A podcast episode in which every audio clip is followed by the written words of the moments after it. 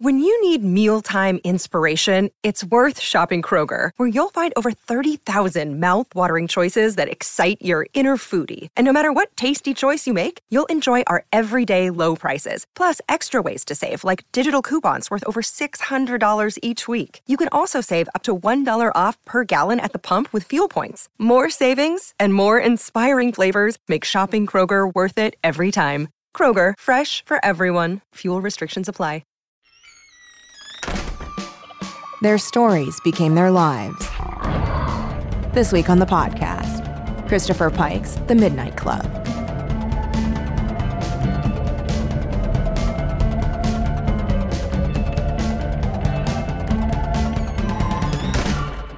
Welcome to Teen Creeps, the podcast that discusses YA pulp fiction. I'm one of your hosts, Lindsay Kaitai. I'm another one of your hosts, Kelly Nugent. And again, Christopher Pike's The Midnight Club. Yay! Yay! It was fun to get back to some Pike. Yeah, I also felt like uh, I think I th- a thing that I take for granted um, is that like these books are just like a short adventure. And while Yeah. I super loved the Forbidden Game trilogy, I was ready to take a break from like that world for a little bit. Yeah.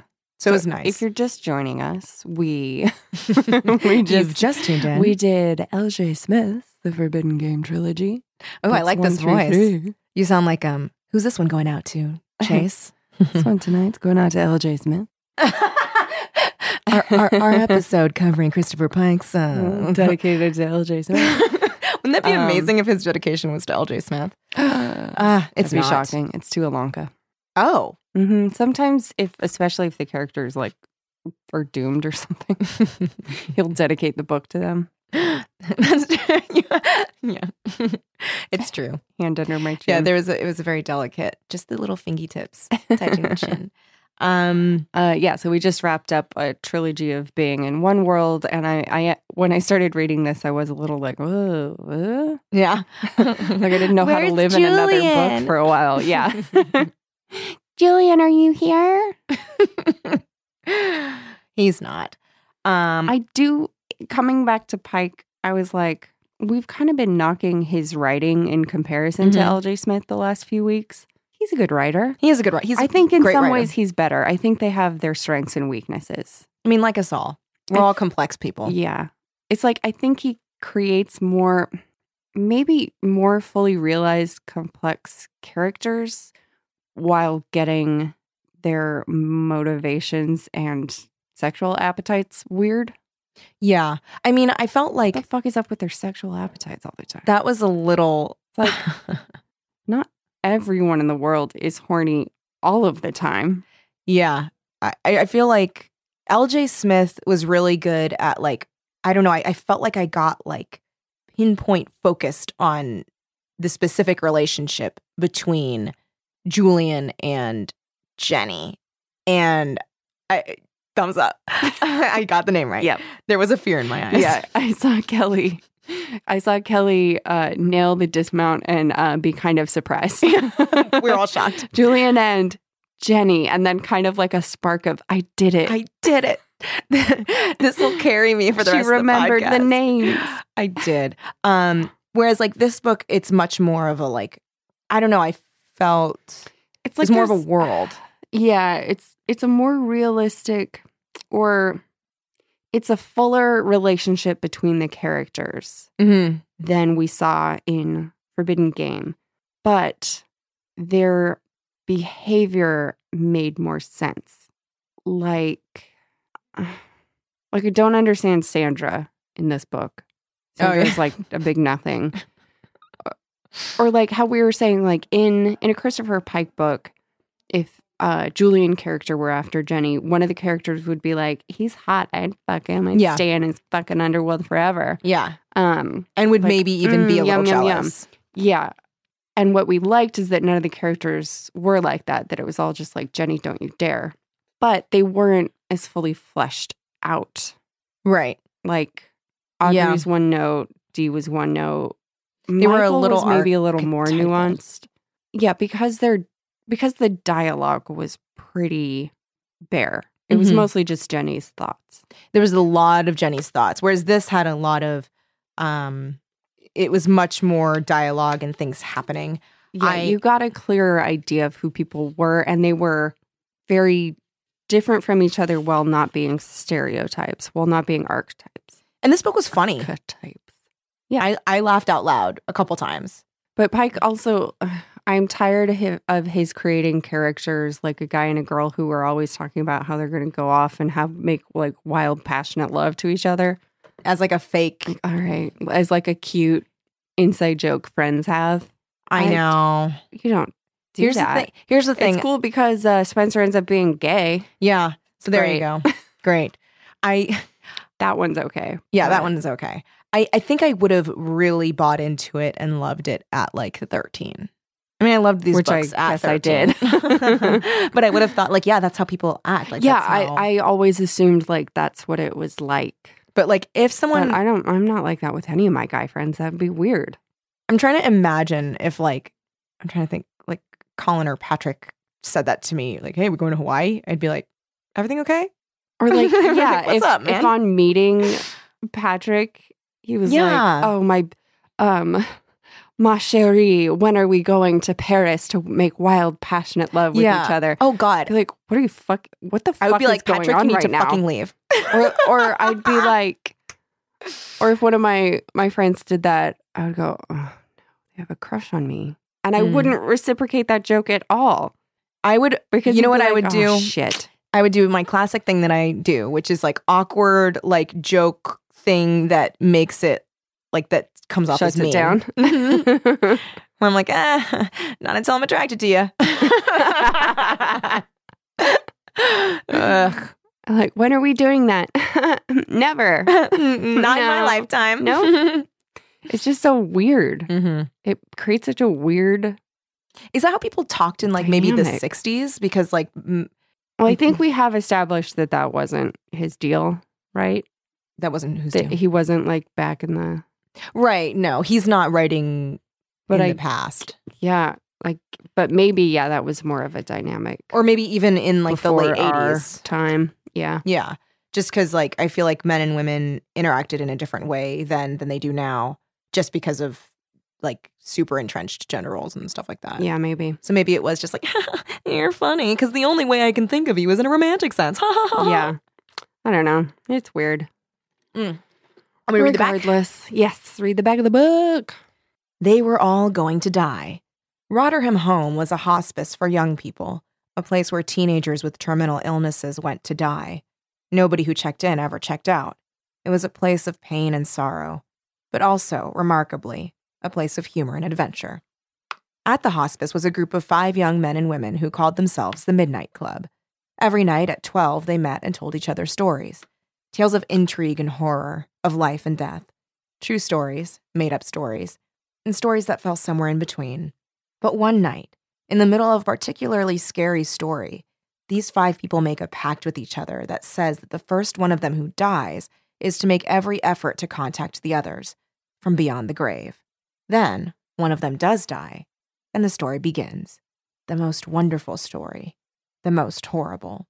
Uh, misleading. I was gonna So say we've got misleading. another lie Because it's like, because these it's things like, are what are you technically talking about? true. Like because these things happen, story. Well, but it's not really mm, about that. But it says one night in the middle of a particularly scary story. That's not That's really not true. It's at the end of telling stories, and it's not a particularly scary one. No. it just comes up, and then sure, one of them does die, but like that doesn't mark. Uh, yeah, it's not that a story begins.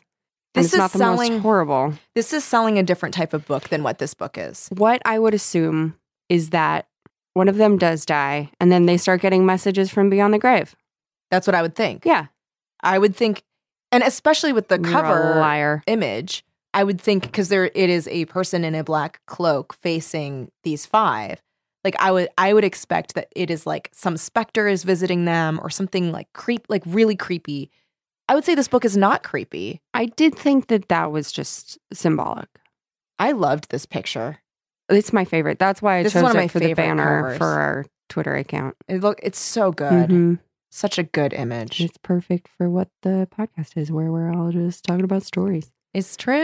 Um, We're our what own does- midnight club. What Ugh. kind of bothers me is that they don't look exactly like the photo or They the drawings of them. don't.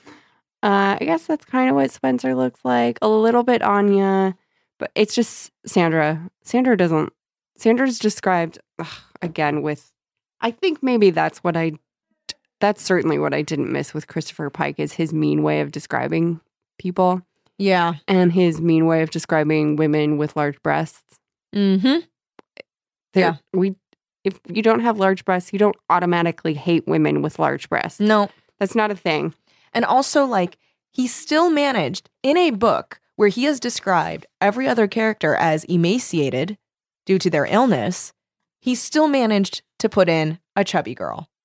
Well, it's because she's. The turns le- out she's not sick. Right. But he's like, she was chubby. I mean, I guess for them because they were all sick. But it was like, I was But like, really, she's just healthy. she's just, I mean, I was like, why? You don't need to have, every book doesn't need, and a why chubby is she girl. weird? She's super weird. she is weird. That doesn't make any sense. Why would she be such a like? She's She- like she's off-putting. She doesn't tell any stories. I I mean, I like that he makes it. Oh, she didn't tell any stories because she wasn't really truly one of them. Yeah. It's like oh, she wasn't sick. It was almost like she couldn't be a part of the midnight club for Right. real. But wh- what's with her getting drunk and talking about fucking some stranger in the woods? I know. Oh, I It's mean, just all so weird. And she's like an uptight Christian girl. I don't know. She just didn't feel you. You should never have well drawn characters and then a few characters around who just are not fully realized. the difference is so glaringly it's too obvious.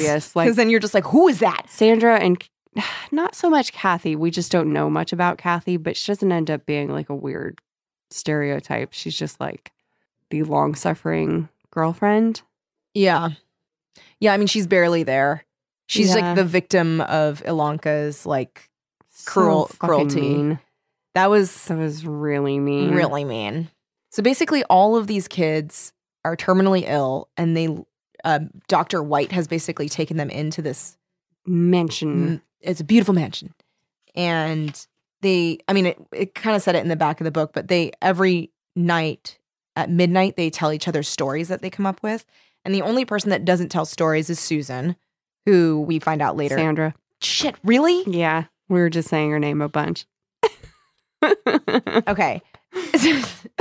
is Sandra. There's no character named Susan in this book. not a one. Not a single character. Was there a character named Susan in one of our recent books? Nope.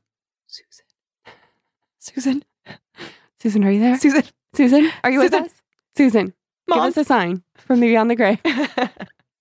okay. Sandra, who it turns out is not sick.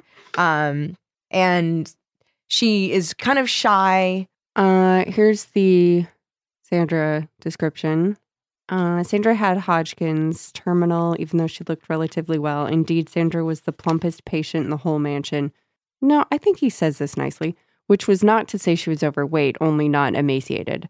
Sandra had wavy orange hair that turned red if the light was favorable, hazel eyes that would never pass for green. What the fuck is his problem with not green eyes?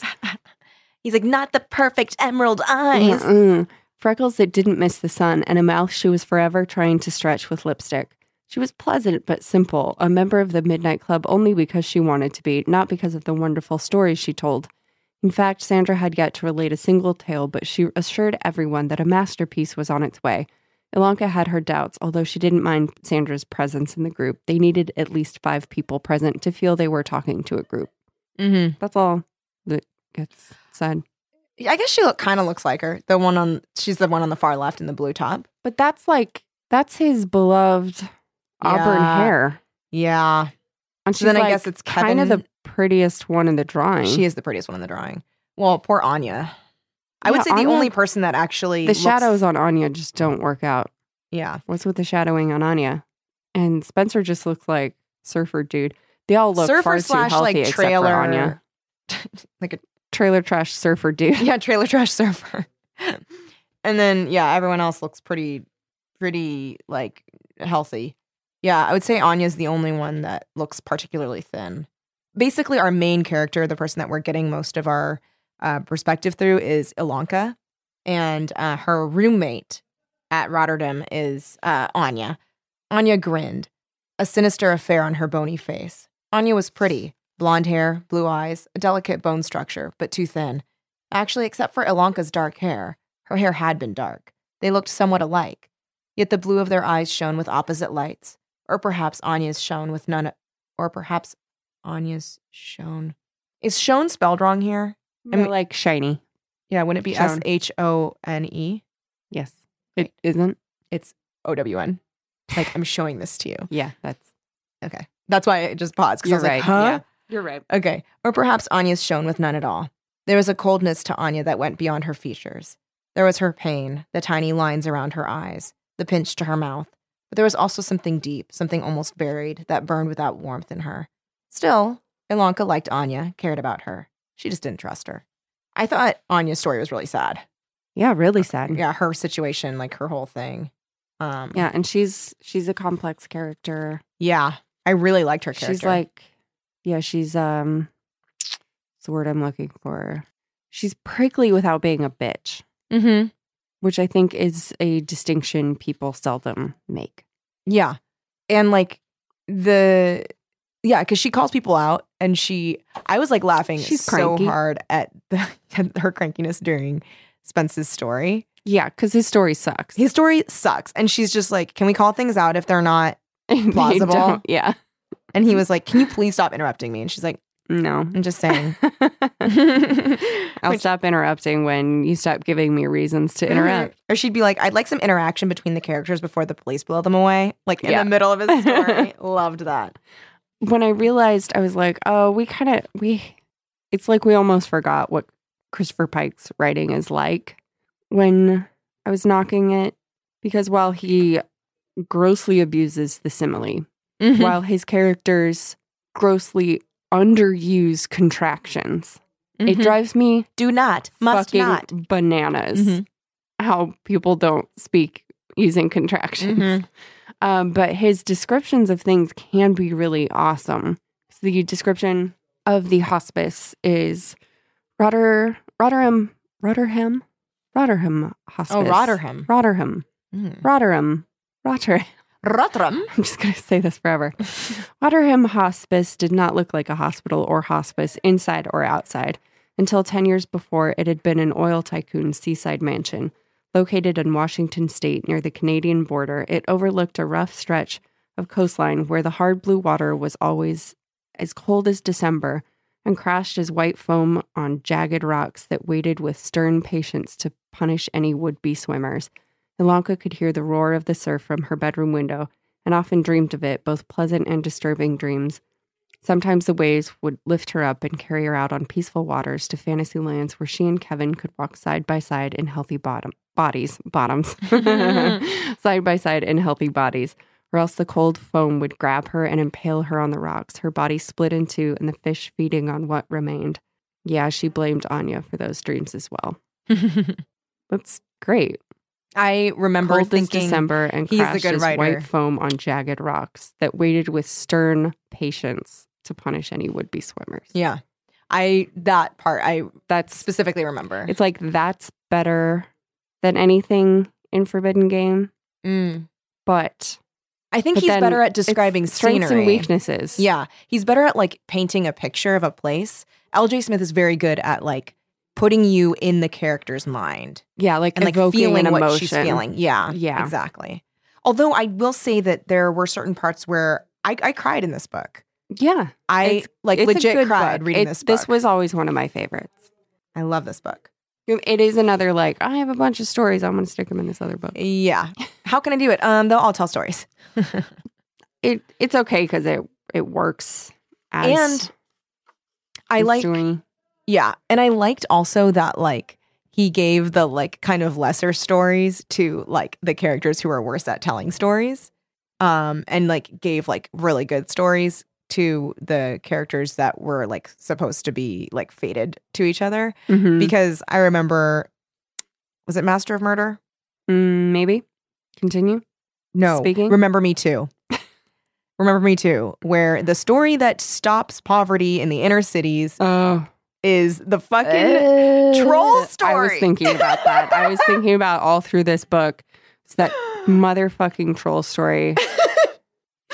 And I was like, at least all of these stories are better than that fucking troll story and a thousand times shorter. Yeah, they're all way shorter. And like the troll story was so bad, and it was supposed to be written by like someone that was really good at writing and change the world. Whereas these are like, I don't know, he seems Stories to ass- pass the time. Yeah, and it, and it also like assigned like levels because it was like, all right, the really good ones are going to be from Kevin and Ilanka, Ilanka. and then like the sh- kind of shit ones are going to be from Spence. And um, Susan won't tell any, and Yep. Anya will have. I liked Anya's Uh, stories. Sandra, you said Susan again. Really? Yeah. You know what I'm going to do? I'm going to edit this so that it will be like Susan every time I say. Wait, Sandra. Ah! God help me. me. Okay. You know what? Oh. It's fine. and then Kelly uh, exploded in a poof of silver dust. Oh, Hmm. it's so pretty. I didn't want you to have a bad end. Yeah. Okay. Thanks, Lindsay. You're welcome. She's watching out for me. Good God. Yeah, I think Spencer's first story was either that frog story told at the beginning of Master of Murder or the troll story in the middle of Remember Me Too. yeah. I mean, because they're both like Gross. they're just They're gross. gross. They're It's like not just that it's disrespectful to about women. murder. They're gross. They're gross. Yeah. It's also um, a little bit like um, Freedom Jack from Road to Mhm. Nowhere, where he's telling the John and Candy story, but he's telling it really flip and gross. Yeah. That's exactly the vibe that I was getting Mhm. from this too. Like he was telling it extra pulpy. Yeah. Whereas uh, Poppy Corn is telling it is telling it with some feeling and empathy. Oh, I was gonna say their notes on Spencer's stories are Oh my God. some real bullshit. They're so condescending and fake. I hope they are because as I read it, it's like it's so so fucking dumb. So he finishes his story about Ralph or whoever being like kidnapping his ex girlfriend Linda, shooting her boyfriend, kidnapping her from her room, hauling her to the top of the Eiffel Tower so he can pick off people with a sniper rifle. And use her as a human and use her as shield. a human shield, and they get shot and they're bleeding and blah blah blah. Um, so he finishes that story, and then, and then they're just trying to find the good in it. Which, like, if somebody, if somebody was telling that story, I just wouldn't be able to. I would I be would- like, I would be Anya going. No, that was stupid. That was a stupid, dumb story. I would like I would probably try not to say anything because I know I would be too mean and he like we're all dying here. But it was really bad. Because Ilanka says, I thought the image of a crazy guy on top of the Eiffel Tower killing people and no one knowing he was up there was haunting. Is this like That's not haunting. That's it's fucked up and disturbing. stupid.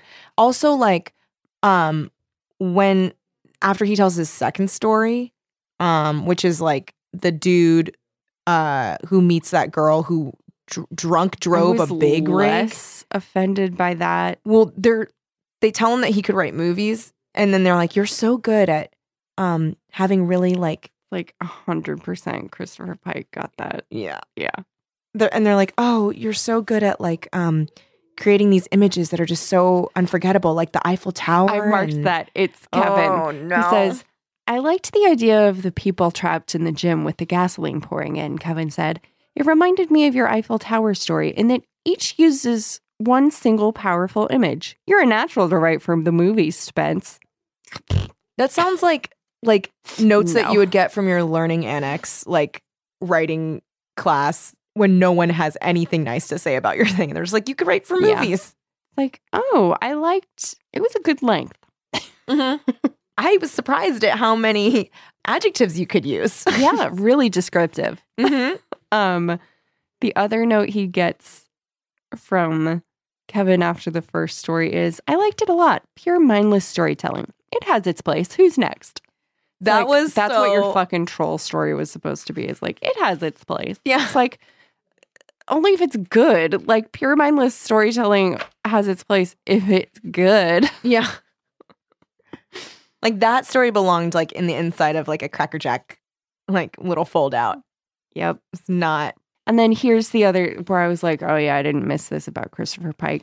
Mm-hmm. Is Anya's story that is written like no female. The one I've about the ever known. Danas? Yeah. So a girl named Dana both wants to remain like a good Christian girl for her parents, but be like a party girl on the beach. And so the devil comes to her and is like, okay, I'll split you in two and you can each experience that, but you're experiencing at the same time and it sucks. Um, but so it says Dana too was finally in LA and out on the beach, sunbathing in a skimpy bikini. No, no, no, no, no. I don't know if I mentioned this. Dana was 18 years old and every schoolboy's dream. She was blonde and blue eyed and had breasts that could have been implants if they hadn't had such bounce to them. Gross. I don't think What are you anyone. ta- what? Who's yeah. like every schoolboy's dream? I meant to look up from Eternal Enemy what that offending Oh, sentence was that we were trying to remember na- last week. I mean, I don't think anything will top. uh, also, like, she did mention that already. At the very beginning of the story, she says, This story is titled The Devil and Dana. Dana lived in a small town in Washington called Wasteville, where everybody wasted their lives working and going to school. Dana was blonde and delicious, but she'd had a strict upbringing. So then, like two pages later, she's all, I don't know if I mentioned this, but Dana was 18 years old and every schoolboy's dreams. Yeah, Anya, you you did. mentioned it. yeah, dead. Yeah, Pike, she mentioned it. Why are you doing that again? I thought you were gonna be like, why are you doing this? doing that too, honestly. yeah, honestly. Um yeah, because I feel like the core of this story, like the idea of this story was good in how it like mirrored Anya's feelings about the fracture of her life and like basically like before her bone cancer and after her bone cancer Yeah. and her feelings of guilt about like the thing that she did um to Bill. Bill, good work. um and uh and the fact that like she basically kills herself or is offered the choice to kill herself by um the devil because what ends up happening Yeah. is the two so the the good The Dana two and the hate bad each other Dana, and they hate each other. war, And so neither of them wins. Yeah, because they one has a shotgun and one has a pistol, and they're like, "I'm going to shoot you uh, to end this horrible torment," because I am like basically hearing or like experiencing everything um, that you're experiencing while I'm experiencing my own life. I hadn't thought about that. That would be fucking awful. Yeah, horrible. You're sitting in class and like just being fucked by a lifeguard in Yeah. Los Angeles. yeah, No, thank you. no thanks. And then like going on some like insane drug drug binge while like trying to study, and your dad's like pissed at you because you're not doing well at school. Yeah. Um. So neither win. Yeah. Classic devil move. classic devil Uh, move. That devil. and then so they're like, "I'm gonna kill you. I'm gonna kill you." But of course, they know what each other's thinking, and then so they shoot on two, uh, rather than one, two, three, Mm-hmm. and one gets paralyzed from the waist down and is in a wheelchair. dies. The other one dies, and uh, the devil's like, "All right, you know what? I'll offer you an out. Kill yourself." And um, that's not gonna that's not gonna make you go into hell. That's God's business. Mhm. And she ends it at that, and kind of leaves it at like, "Okay, well, so that's the end. that's it." And then she killed herself. And then she kills herself. um, I thought, yeah, I thought that that made sense. Like she would be telling that story of two warring sides of a personality because she, although she really loved her boyfriend Bill, she cheated on him and she doesn't know why. mm-hmm. And now she's dying and she hates herself. Cause like her description of when she's talking about like um why she cheated on uh her boyfriend, um, I thought was way more compelling than like she was a hot babe that was brought up Puritan but wanted to fuck. Like, because it Oh, was yeah. like I didn't feel like I deserved, and that's like something that I feel like a lot of people can identify with, which is just like sabotaging yourself because you don't think you deserve something good. Which, Yeah. like, I thought that was really fucking sad. And I was Okay, glad tell it me a story. wasn't like, I don't know, I just felt weak. Like he had the pecs of a god and I felt like getting drilled. Mhm. So I did it thinking Bill would never know, but then he found out. I liked that it was like, I don't know. I it was like I hated myself. It was like I thought I couldn't have anything good. I didn't even want to go out with this guy. I did it anyway. I should have known better. It just seemed so much more relatable Yeah, and made her more empathetic. totally. And like the whole time, and how she's like the whole time she was like not into the guy at all. Like, was even catching herself wishing it was Bill, and then coming to the realization as she's telling the story that like oh maybe i did kind of know that he might have walked in on me because Mhm. like no he never came over to my parents house but he knew they were out of town right my parents were out of town and i just straight up like ghosted him on this date so it kind of Why makes sense Wouldn't he yeah come and check on me? yeah. Um so yeah, I thought that made sense with her stories. I was less sold on the idea of Spencer's stories about just pure murderous mayhem stemming from his guilt over not knowing whether he gave his boyfriend AIDS. Mm-hmm. Yeah, and like not That telling didn't his seem like a boyfriend that he direct had AIDS. parallel. It's like, oh, I believe that is a story. And I mean, I, I was just so thankful that Christopher Pike isn't homophic. Me too. That was all, I was really worried like, when- oh, thank God. I was so on board with how he handled that. yeah. And I was reading it and I was like, is this why it never even entered my mind to like discriminate against a gay person? Is this why I was like, yeah, I, I know, I understand who gay people are. Mm-hmm. I understand what that means. They're not bad. That's how they're born. Mm. Mm-hmm. And la la la. Maybe it's because of this. Yeah, maybe. Maybe it's Christopher Pike. Yeah, because Spence's like story is a very human story Mm-hmm. and like the regret and the like love that you feel him feel for his boyfriend is really heartbreaking Mm-hmm. in this story. And I also liked that when AIDS made its first appearance in the book, it was to Teresa in the story that Kevin was telling. Mm-hmm. because it didn't like despite the fact that this was written in or I mean published in 94 it didn't paint AIDS as like Something you have coming. yeah like a, a disease that you Only get gay because of people? something you did Yeah. or um like a gay a gay man's disease Yeah. so 'Cause a I a woman gets it right the first time we see it in the book. yeah and it's not talked at like and we And I like that Spencer never hears the end of that story. Kevin just Mm-mm. tells that story to Alonka. and then Alonka then tells the that's rest of it what- to him That's what tips her off that, like, that's what's going on. because she with notices Spencer. his Yeah. um Lesions. Kaposi sarcoma. There's the is that the same thing as lesions? It's like the facial Yeah. um and this like Yeah. Mm-hmm. on your skin. Yeah. Okay. Um so I like I like how the subject was broached. Mhm. Broached.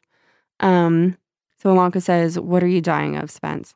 He drew in a shaky breath and nervously rubbed his hands together. When he looked at her, there was so much pain in his eyes, it almost broke her heart. Why do you have to ask when it's clear you know? He said, I have AIDS. Did you catch it from Caroline? He swallowed. His name was Carl. It's all right. You don't have to be ashamed. This will be the last chance we get to talk. This will probably be the last chance you get to talk to anybody. So, what if you're gay? That's nothing to be ashamed of. It was never anything to be ashamed of. But then I like that his answer is like, well, you didn't have to deal with it in high school. Yeah. I and I liked that it that he made the the specific um dis- distinction between like what it's like to be gay in like a big city and if you're maybe famous and a celebrity versus like being a kid in high school that's maybe like not in a big city. Like Yeah. it's different and harder. He says he like specifically explained like there's not a reason that you're gay. And he says, yeah, you can admit to being gay if you're famous or live in the right part of the country or even if you're older. But when you're a teenager, you have to hide it and don't try to tell me that you don't. In my school, fags were fags. They were not people. And I wanted to be a person, Alonka. I am a person. She says, You are one of the greatest people I know. Yeah. So I really I I really um I really liked that he kind of called her out on that on her statement of like it's nothing to be ashamed of and he's like, well, It's like, it's, It's still really easy hard. for you to say that. yeah. but it doesn't it didn't mean anything where i came from it didn't mean anything t you saying that now doesn't change how i grew up Exactly. Um so I liked that. yeah i thought that was really good and i like that she's not like oh you have aids then you must be gay Right. she says like she, says, said, did you first- catch it from C- uh, Caroline." Caroline.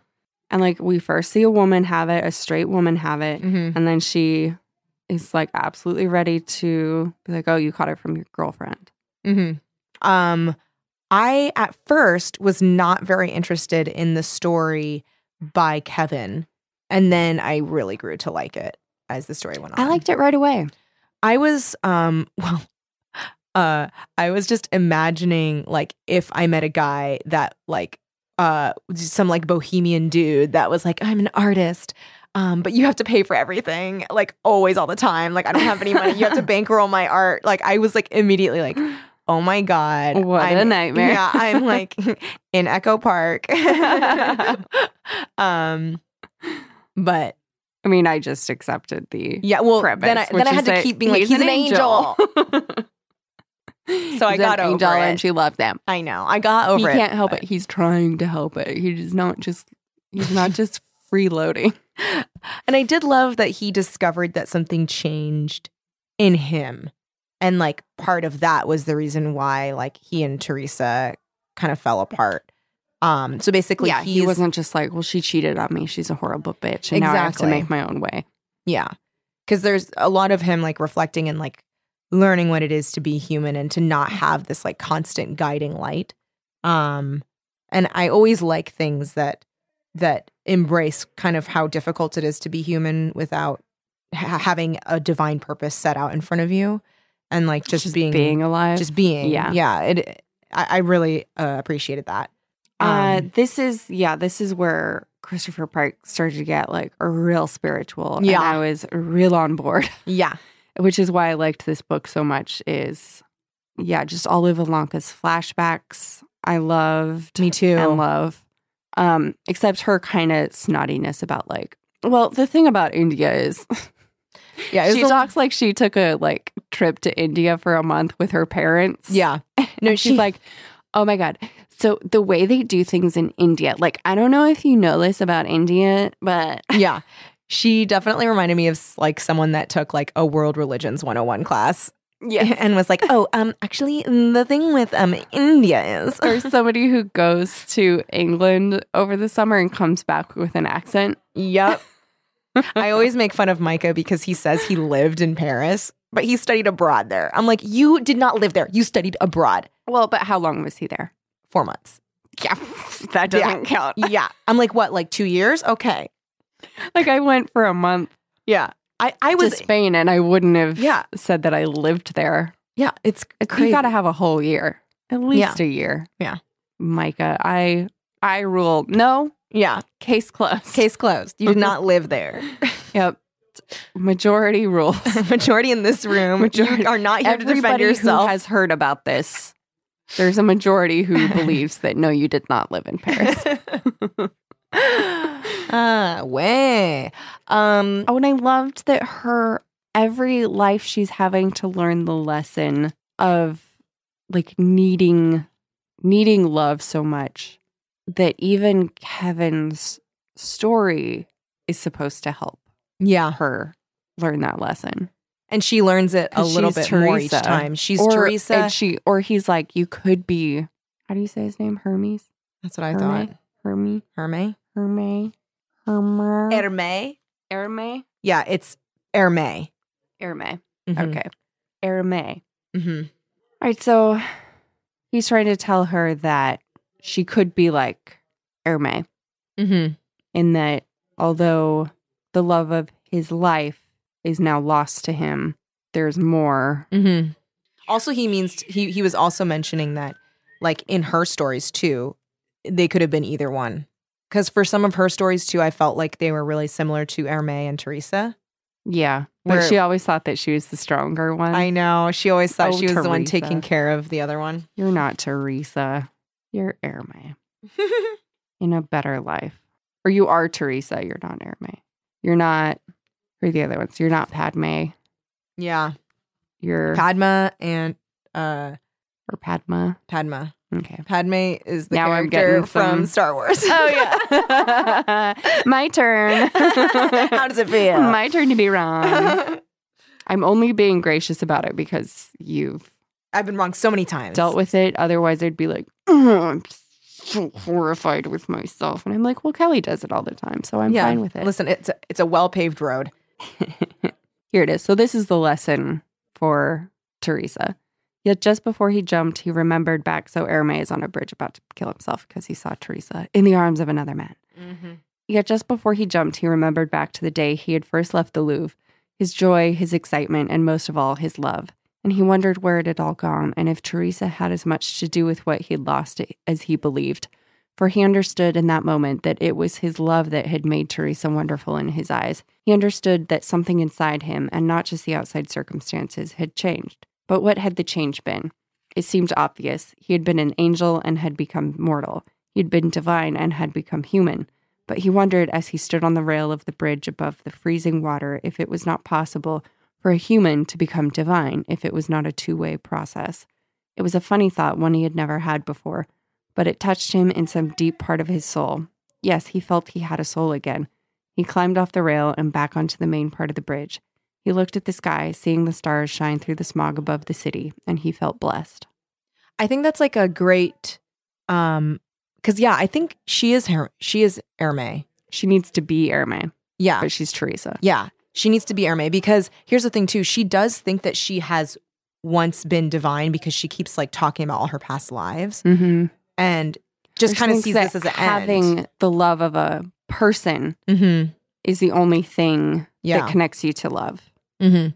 And she also thinks that like she's reached an ending point and doesn't need to look within, I think, um, at first, and needs to realize that um and I think she that that divinity can come from within. I liked the dream that she has. Here it is. So she's having the dream where in a past life she was a woman whose husband left her. Mm-hmm. And the master it says the master shook his head. No, you don't need it. You are love. She nodded. I understand that intellectually. It just doesn't help me right now.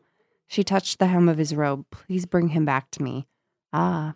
The master was thoughtful. Ah. What would you do if I brought him back? Would you love him better or would you just love him because of what he could do for you, what he gives to you?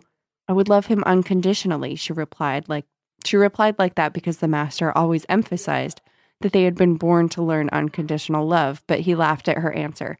You can love him unconditionally now. You don't need to see him. That's so the only reason you want to see him is so you can get something from him. That is conditional. I had never I thought of yeah. things in that way. Like to love someone unconditionally is you can just keep loving them even when they're not around. Yeah, because it You means just you keep love them, loving them. no matter what. Yeah. So no Even matter the if they're condition, not ri- So with you. here away. Uh, to be with you is a condition yeah, of giving your love. I thought that was great. I was like, wow, I've never even thought about that. Mhm. yeah, to love somebody unconditionally is to be okay with loving them unrequitedly. yeah, totally. And I thought that was such a good point too. I like this. I have seen you go through this more times than you remember. When you are with him, it is all feverish. You become so entangled, so attached. Is it any wonder the universe should take him from you? No, you don't need him. You have me. You have God. It is enough that we love you. I see that all this pain is good for you, he said. It turns you back to your inner self. You do not have to be so emotionally needy. Close your eyes and be still. Learn to enjoy your own company. He tapped her on the head once again with his rose go now, rest. Yeah, Yeah. He's like, you keep having to learn this lesson. and I mean, and as she like recounts at the end all of her like lives, yeah. she keeps having to relearn this For lesson. real.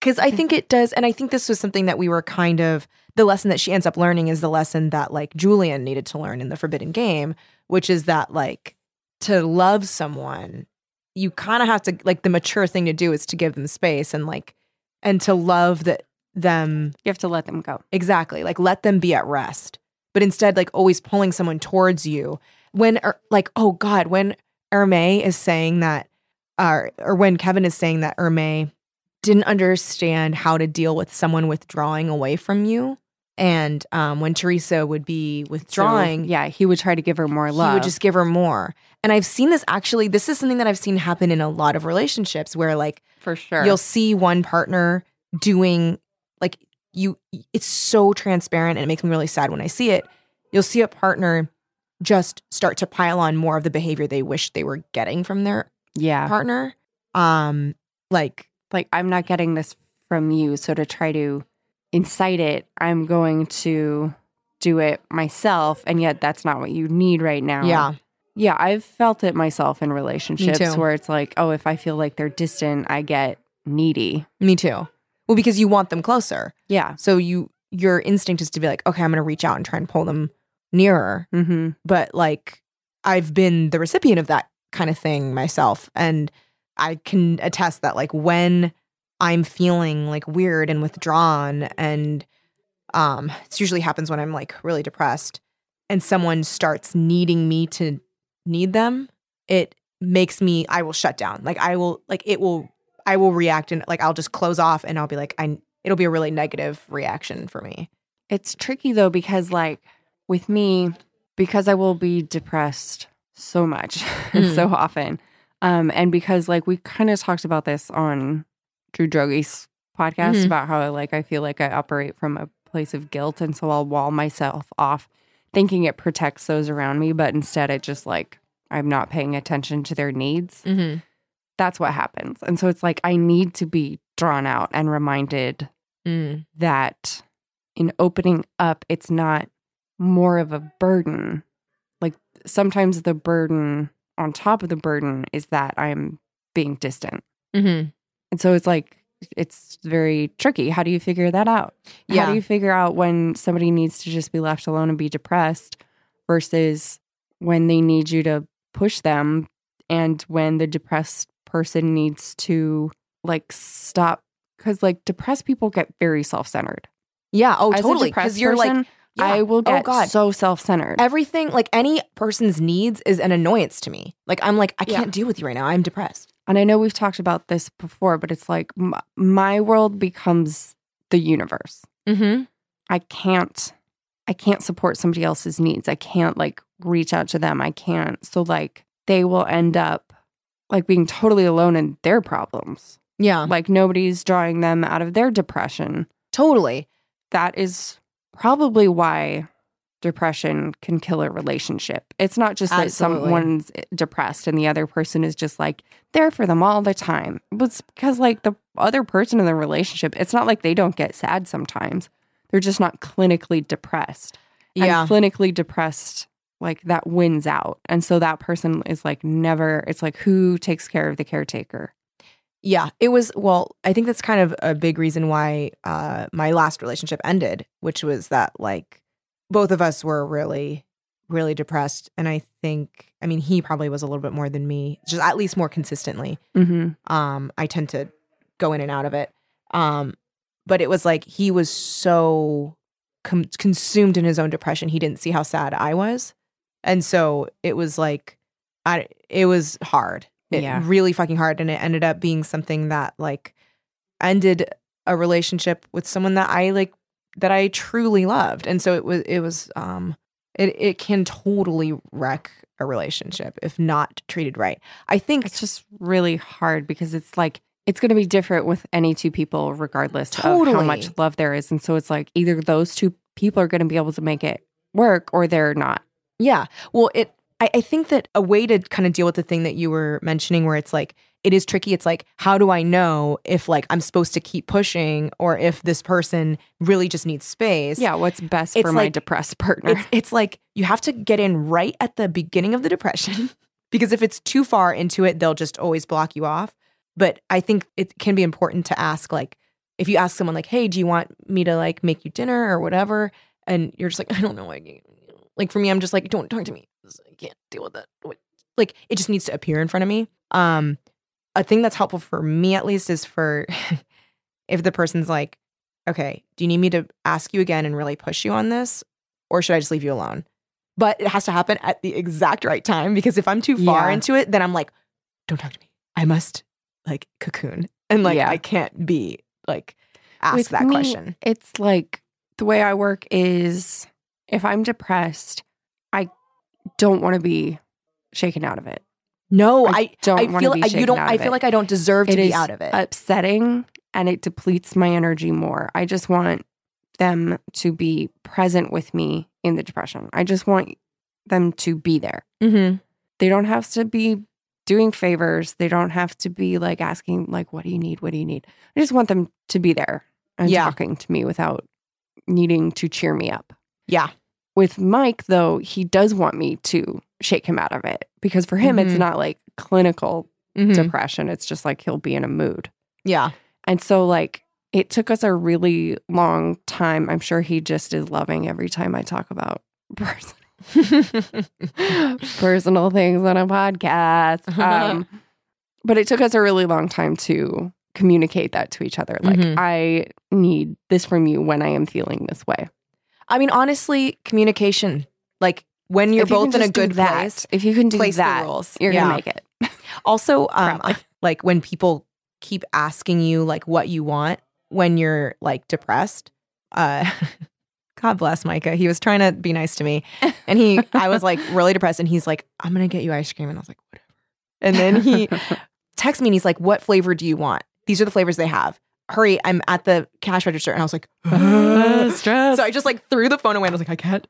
Um, whereas like um the like best thing to do is to like just bring me something. Like it doesn't Yeah. matter and I may not eat it, but like it- just making the decision to bring like if, if someone is in a really dark place and you want to help them by bringing them a food or whatever, bring them a food. bring them a food. If Just you bring them wanna a bring food. them, if you're thinking about bringing them a food, just do it. just bring them a food. just bring them a food. It, the the best way that I've seen this done is um an episode of Angel when um Cordelia is like dealing with the ramifications of her visions and is feeling like really depressed and also physically taxed.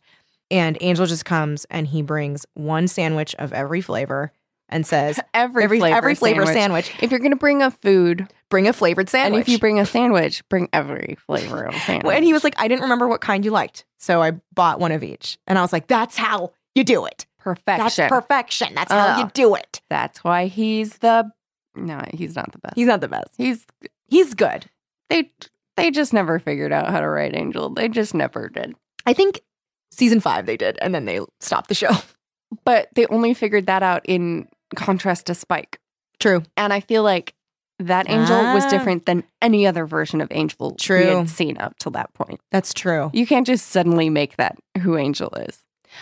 Well, he's kind of that with Buffy Yeah. when he gets jealous. I think He just, it's like you can't go from like Connor insanity oh god. to season five and have it be like consistent. You just The- can't. Connor. Fucking Connor. The fucking, Fucking, fucking What Connor. the fuck, Connor? One of the most hated characters in all of any type of media. Oh my God. Vincent Kartheiser plays a good asshole we all love to hate. It was just so interesting because then Connor, after having the good life, Yeah. that Angel sets up for him, Yeah. a delight. He's That a great Connor actor. is a delight. I He think does it's such a good job of making that Connor just like a spunky kid who's like, all right, let's do this. yeah. Versus think- like, oh, I hate my dad. You Mm-hmm. Cordelia. Um, I mean, just generally that both of those shows have problems writing teenagers, like young teenagers. Yes. thirteen year olds. Yes. They write them as as if they're eight. Yes. So Anyway, it's like Connor on Angel Mhm. and April in the last season of Gilmore Girls. Monsters. yes, Just the most hated, not their fault yeah, it's not their fault. characters slash actors Yeah, in television. they're doing their shows. best. They're Yep. trying. They're do- doing their best with what they're given. really trying. Um. Anyway, so if you're gonna bring a food, bring every flavor of a Just bring food. every flavor of food every flavor of a food. because that like that will Mm-hmm. help. Ask your ask your bummed out partner. Do you want me to just be with you? Mm-hmm. Do you not really want to talk about it, Mm-hmm. or do you want me to try to draw you out? Mm-hmm. Just go by whatever they say. Mm-hmm. Whatever they say. And if they Go say, by "I it. just need you to be here," then just be there. Mm-hmm.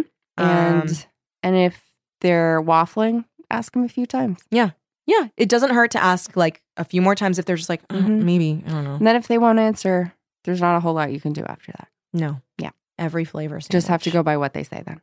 Mhm. Go by what they say. Yeah. Bring them a flavor of sandwich every. Roast All of flavor, uh, raw flavor, Mm, ham flavored, um, Uh, veggie flavored, cucumber flavor. um, rainbow flavored, flavored. cheese flavored. I think cheese flavored is one of my Cheese favorite flavored is one sandwich of my flavors. favorite sandwich flavors. Um, I turkey like a s- flavored. I like a turkey flavor. I like a spicy flavor. I like a club flavor. Ooh, club flavor. hmm I like Mhm. a meatball sub flavor. I like an eggy sal flavor. Mm, love an eggy sal flavor. Love eggy sal flavor. Yeah. I If you're recently thinking tried. of bringing a food, Ooh, eggy sal. eggy sal flavored Ooh, sandwich. eggy flour, eggy sal flavor. Eggy flour, savor. Egg- Eggy, eggy flour savor. Savor that eggy flour. Sounds so disgusting. it's awful. No, thank you. no, thank you. So this other story with the master where she's just like not fucking learning this fucking lesson. Yeah. Um, so it's another dream with the master.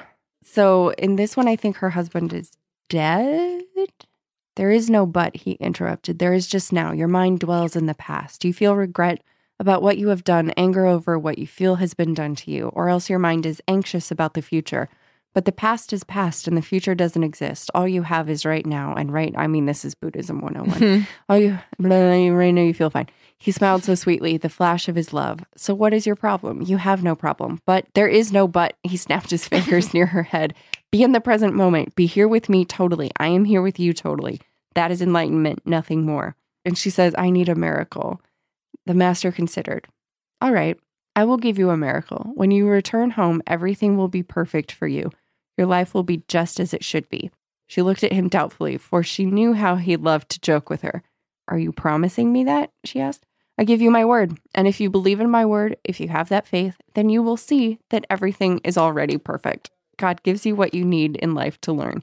He continues to give you hard lessons because you are a slow learner.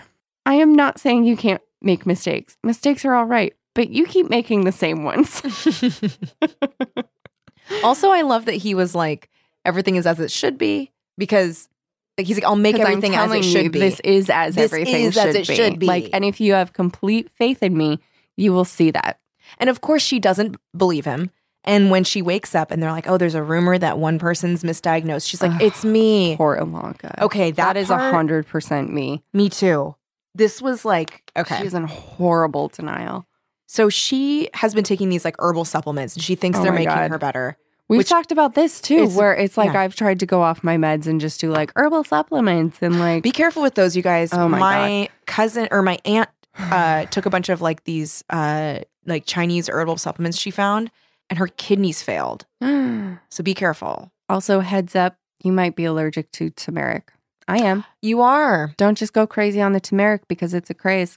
It makes me throw up. I went crazy on I think carrots because I was oh, like, you mentioned that. Remember and then that? I bought carrot juice because I was like, I want to be like that. well, so I went way too. Okay, so I'm okay with carrot juice Mm-hmm. because I I'm like zip zippy when I yeah, that's have what you it. said. And I have not noticed this, and you're a liar. Oh, sorry, it doesn't affect everyone in the same way. I wish it affected me like that. Um, but I went crazy and did like I put carrots in my Nutra Bullet thingy. Mm-hmm. and I didn't realize how much fiber is in those. Oh God, I need that. Well, I had 12 carrots in one, Okay, I don't. and they're like huge. And it seriously, like that was the thing that made me like feel like I was gonna die. yeah, like, that fucks you up. Yeah, Are I you drinking enough water? Well, I had to afterwards because Yeah. I was you getting have to these be drinking cramps. so much water. I thought I had appendicitis. Oh like, my I God. Almost went to the urgent care because it hurt so bad. And there was it was when you get so so much fiber, it's not like you just get gassy because there's no relief. So you're just sitting there like I was. If it's not like- moving, There's no movement. you're cramping. Yeah, there was just cramp, cramping, horrible cramping where I was literally crying out. Like I was like, ah, My birthday was on Monday, Memorial Mm. Day. happy belated. And thanks. I had a peanut butter milkshake the night before. Mm. I'm not allergic to peanuts. I Mm. am allergic to tree nuts, like walnuts. Mm, A walnut clearly made itself, made Oh, its way no. into my milkshake. And I couldn't tell because it was all blended up like crazy. mhm, mhm, So I drink it and I asphyxiate when I have a walnut. mm. But this was just probably the one nut. So I just felt like I had a weird sore throat and like my sinuses were bothering me. And Mike had been fighting something off. And so I thought I just very suddenly got it. mhm. So I didn't think much of it. And this is the furthest a nut has made it through my system ever because usually my mouth and throat will let me know right away Mhm. and I'll just stop eating it. I'll immediately take some Benadryl. Mhm. But this was all the way through my digestive Oh my system. god. And so I was spending the first few hours of my birthday throwing up in horrible pain. Ugh. My insides just inflamed. I would Aw. think. And then it took, you know, half an hour for the Benadryl to work once I finally figured out what the fuck was going on. Yeah. It was horrible. So then I just spent my entire birthday recovering from that. Oh, I'm sorry. It was not the best birthday. Oh, bummer. I'm sorry. Thank you. You're welcome. Mm, But anyway, yeah. So So don't just start taking yeah, stuff. Don't start thinking- taking. seriously, I have gone off my meds. I am bipolar two, been mentioned before. I've tried going off my meds because I thought that there was a more permanent solution I could find. So I took like all these hormone drops or I tried taking this supplement or Mm-hmm. that supplement, going to acupuncture. Trying, I tried paleo, thinking that would like cure my bipolar Oh God. two e-, Try a disorder ketogenic diet. like uh if you have a mental disorder that requires medication Mhm. just eat a bunch of hard boiled Just eggs. do yeah just just get an eggy sal Get, flavored get an eggy salad sandwich, flavored sandwich. and then you're good to go Mhm. it's just pure natural goodness will cure you take the fucking meds if Yeah. those if whatever you're taking doesn't work for you move on to a different med experiment for me with my bipolar 2 disorder i need to be on two mood stabilizers not a mood stabilizer and an antidepressant i think that that is outmoded i read that i experience it i'm on two mood stabilizers depakote and lamictal Mm. and I I've heard a lot of people saying that's a fine. great. Uh, that's been a great combo for them. It's so it's changed my life. Mm-hmm. But so So anyway, you're saying not like don't- St. John's Wort. yeah, not Saint John.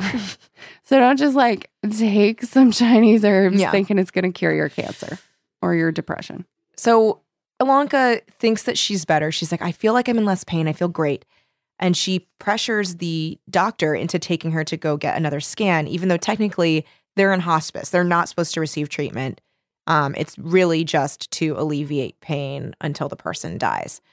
Um, so she goes, she gets the scan, and um, after she has this dream where the master says, like, everything is as it should be, when you wake up, your life will be perfect. So she wakes up and they're like, oh, there's a rumor that someone here has been misdiagnosed. And she's like, it's me. Oh my God, it's me. And she is so like, I love her hubris here when she talks to Kevin about it. Like the fact that she is so, she's also kind of insensitive about his feelings because he's sick too. And she's like, Oh, where is I it? see your point, but I don't know if she's so I mean, I think she's just excited. insensitive. Yeah, It's just because, like, when, okay, so much is happening all of a sudden. I haven't had a chance to really th- sit and think about it. She paused. You heard the rumor that's going around? That one of us isn't terminal? Yeah, it sounds like a, more than a rumor. I understand everyone's just waiting to find out who it is. Kevin. What? It's me. His face brightened. Really? Dr. White told you? I didn't know he was back yet. He isn't back, but I know it's me. Who else could it be? Kevin's face darkened. Ilanka, don't you think you're jumping to a dangerous conclusion? She laughed.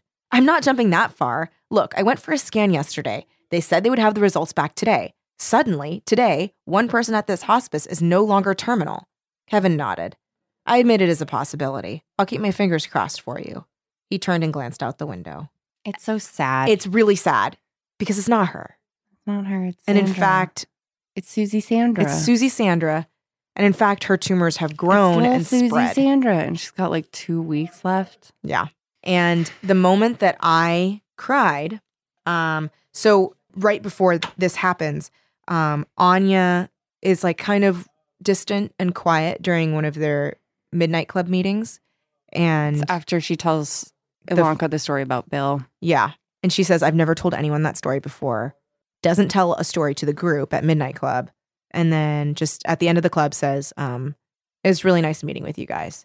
And then um, as uh, Ilanka's going to sleep that night, she um, kisses her on the cheek.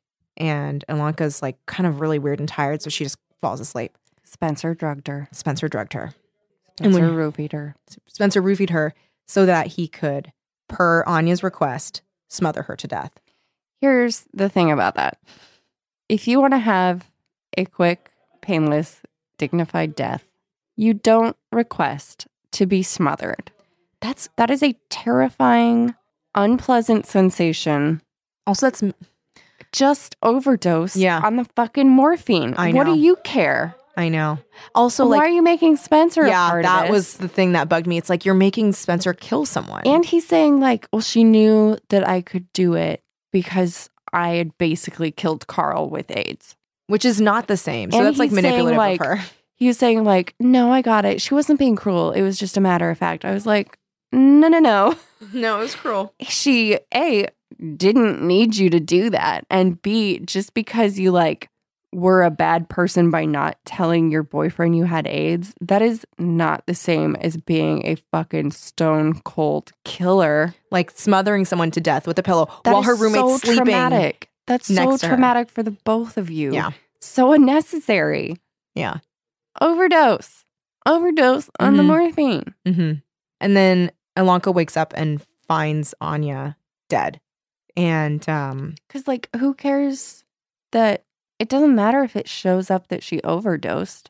because she's It's still, not she still like- got what she wanted, which is to die. Yeah. It's not like her family is like, And didn't they say she had barely any family too? So Yeah. it was like there would be no consequences. it's not like there was like a fucking life insurance policy that now her like husband and 12 children don't get because she killed herself. Yeah.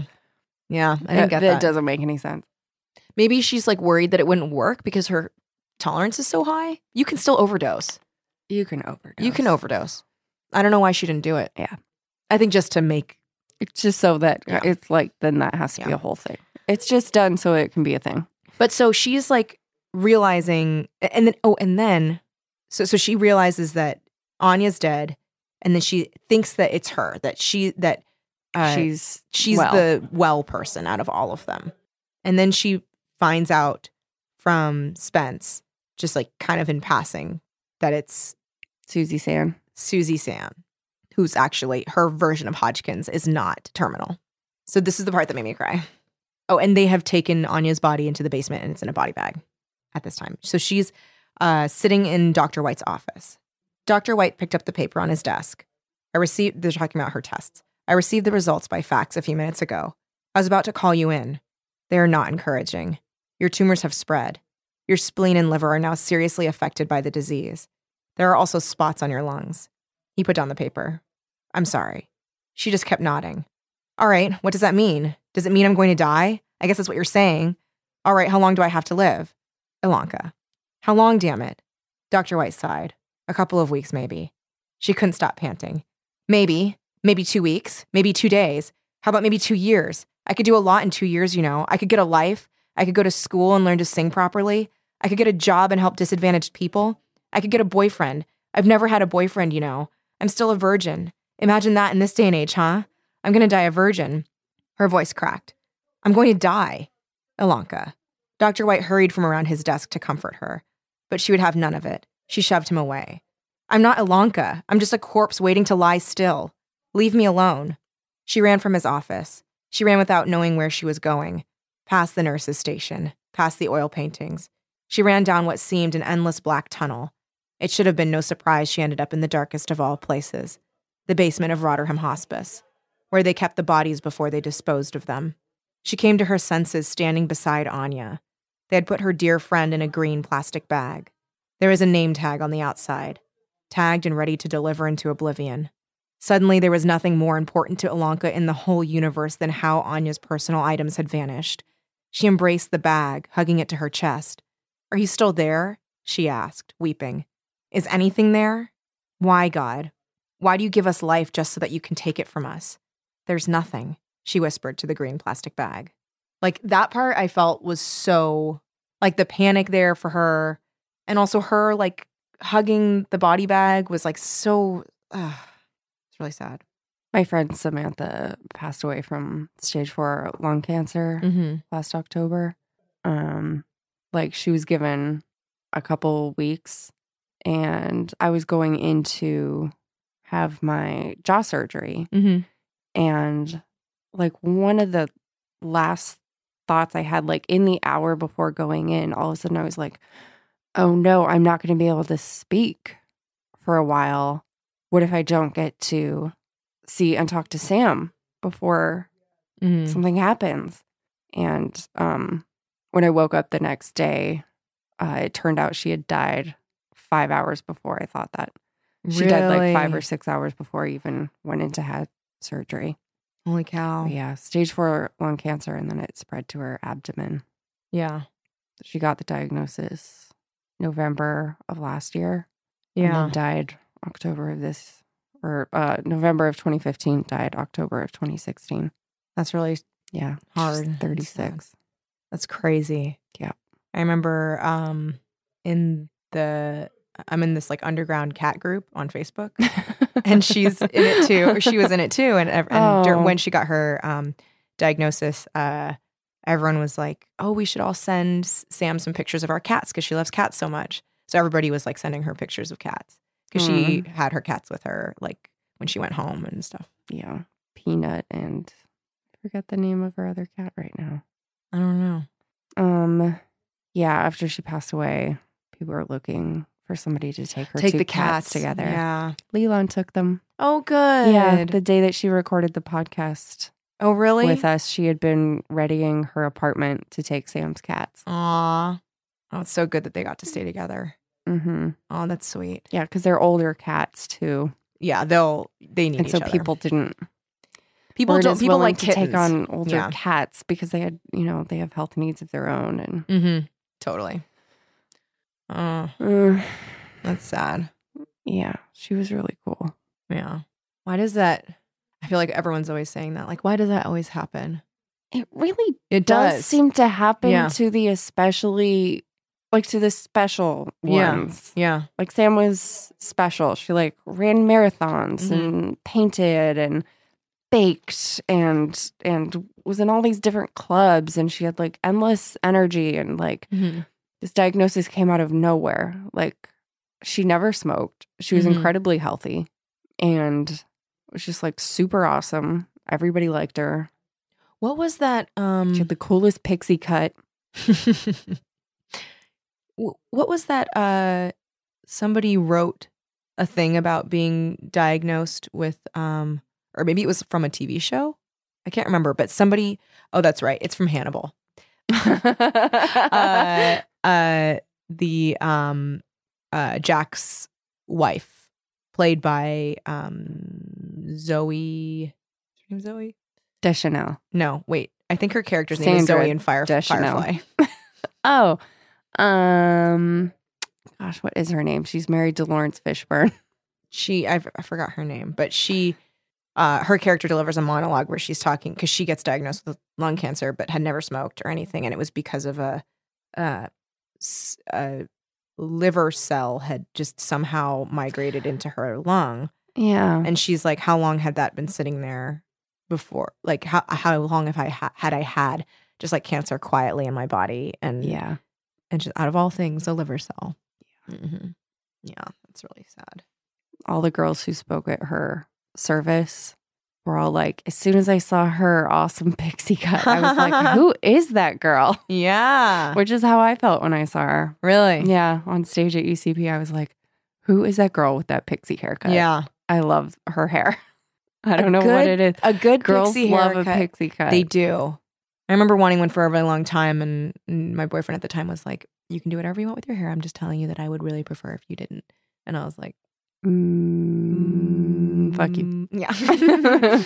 Although I didn't Um, do it, so maybe that I was internalizing misogyny. Who knows? Uh, real quick, I know that we need to go back in the book, but one of my favorite Sam tweets was when she said, um, instead of thinking I'm too fat for these jeans, I'm going to start thinking that this inanimate object is too small for me, a miraculous human being.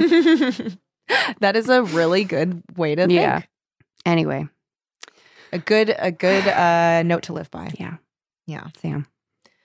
I think also this book gave me a lot of things to think about because um, right after um, she is holding Anya in the body bag, and then Kevin uh, t- brings her upstairs, and then she gets like a shot to calm down.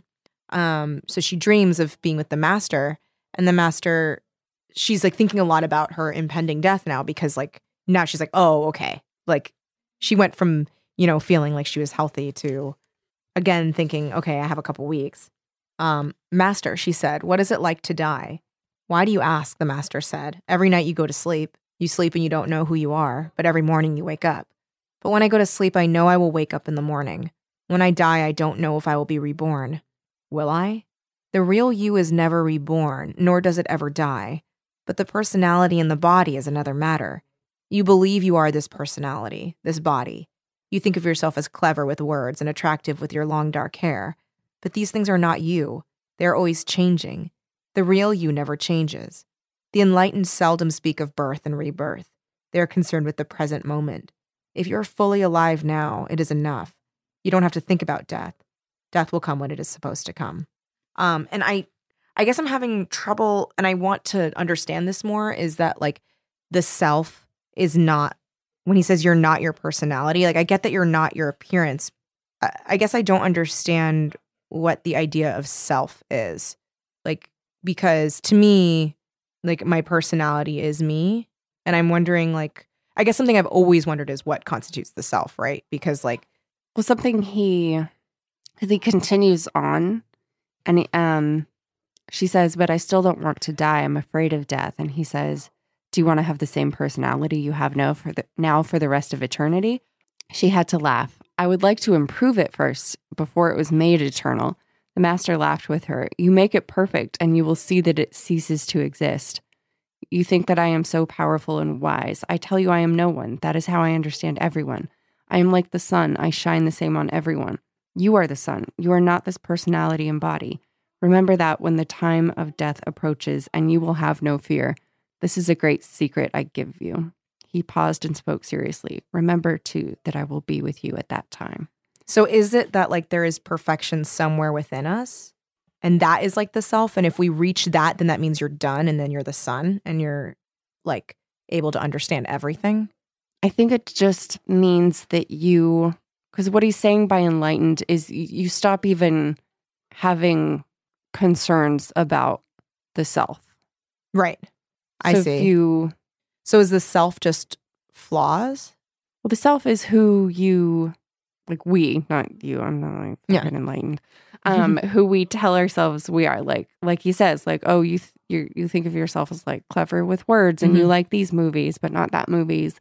and you cry when this happens and you Mhm. laugh when that happens and that's all your personality and you can't take it with you but i think it's like you know the whole energy Mm-hmm. thing like do you really need to remember or think that you will you and your memories will come back to enjoy the present moment I see. like, do you?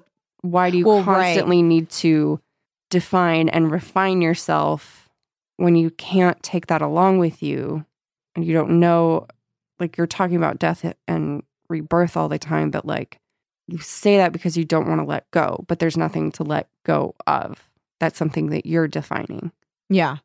I think I mean, I don't, I don't understand it. I'm not enlightened, but Yeah. I know that those are the words that get thrown around. But I guess yeah. I, I mean I, I, that does make sense because I'm thinking about like moments when I've like been completely like dialed into just the moment, and I've like been able to enjoy just purely a moment. yeah, Um, and sometimes it'll be just something so like it's not it's nothing, but like there's this I don't know why it's this moment that I remember, but it's like I was like looking at this grass and like the way that the sun was like shining through it from the back, like it was so like verdant, like gr- Mhm. intensely green.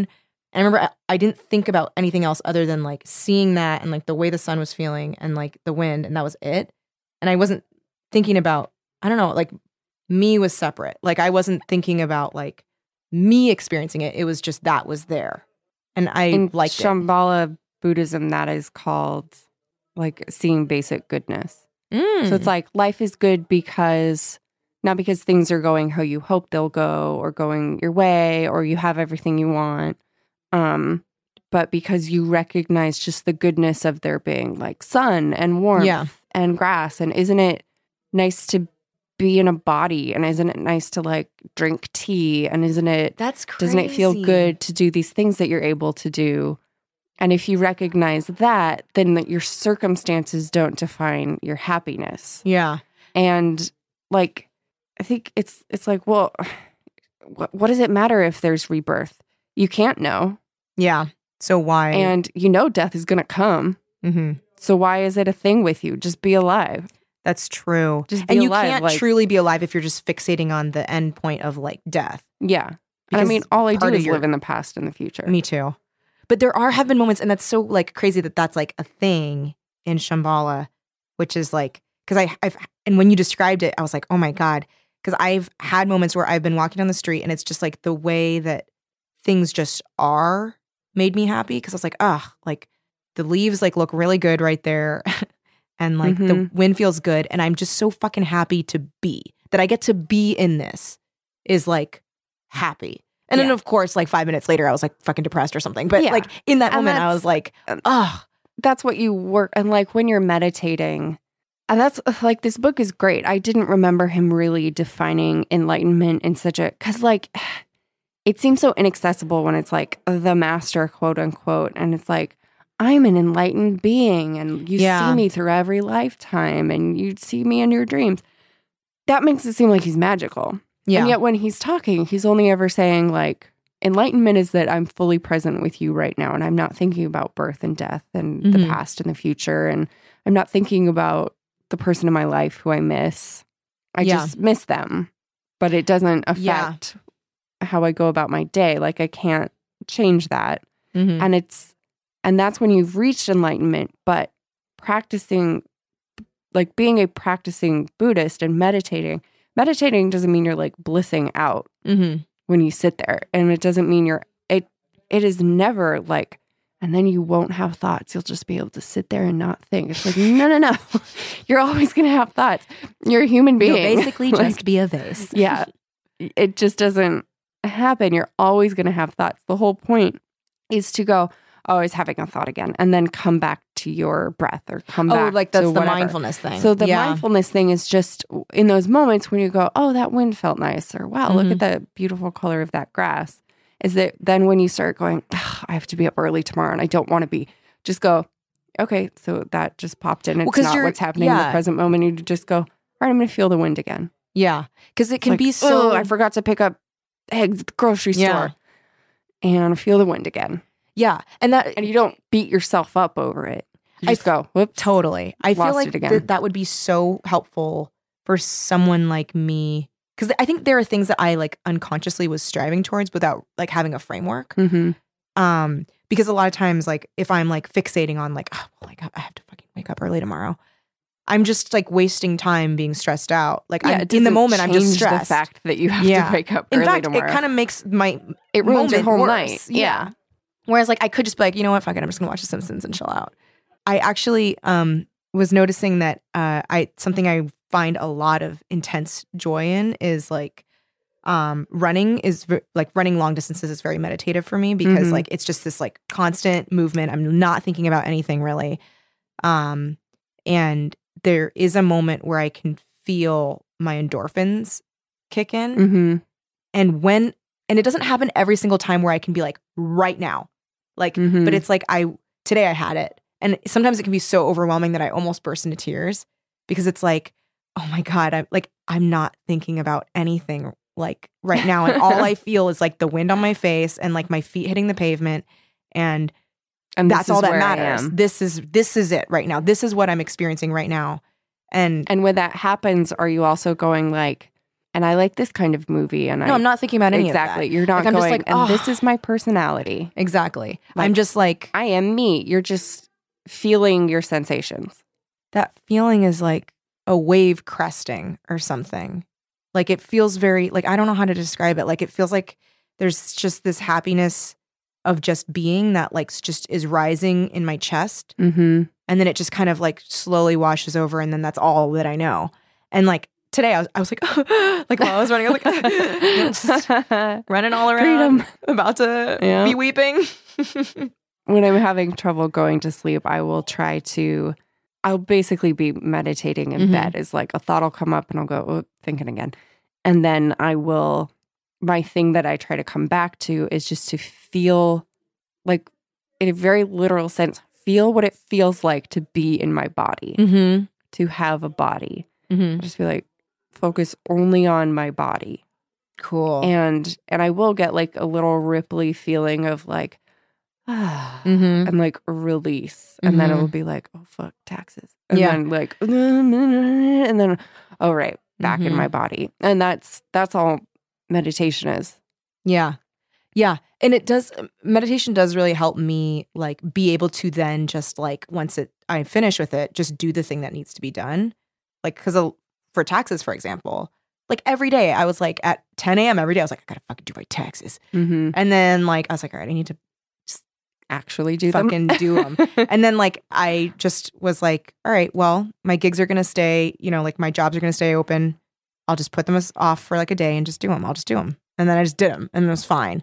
I mean, it was horrifying, but it was No, it's- fine. Yeah, terrible, but it was gonna have to happen. Yeah. It was going to happen. yeah. And then once it was done, even though I was horrified about paying them, I was like, eh, it, it's done. it's a kind of death. You know, well, Taxes and you death. Can't, yeah, death and taxes, taxes and death. Uh. Just like in Meet Joe Black. oh, That's where I first heard that phrase. no. Brad Pitt. There goes Kelly's book. Um, yeah.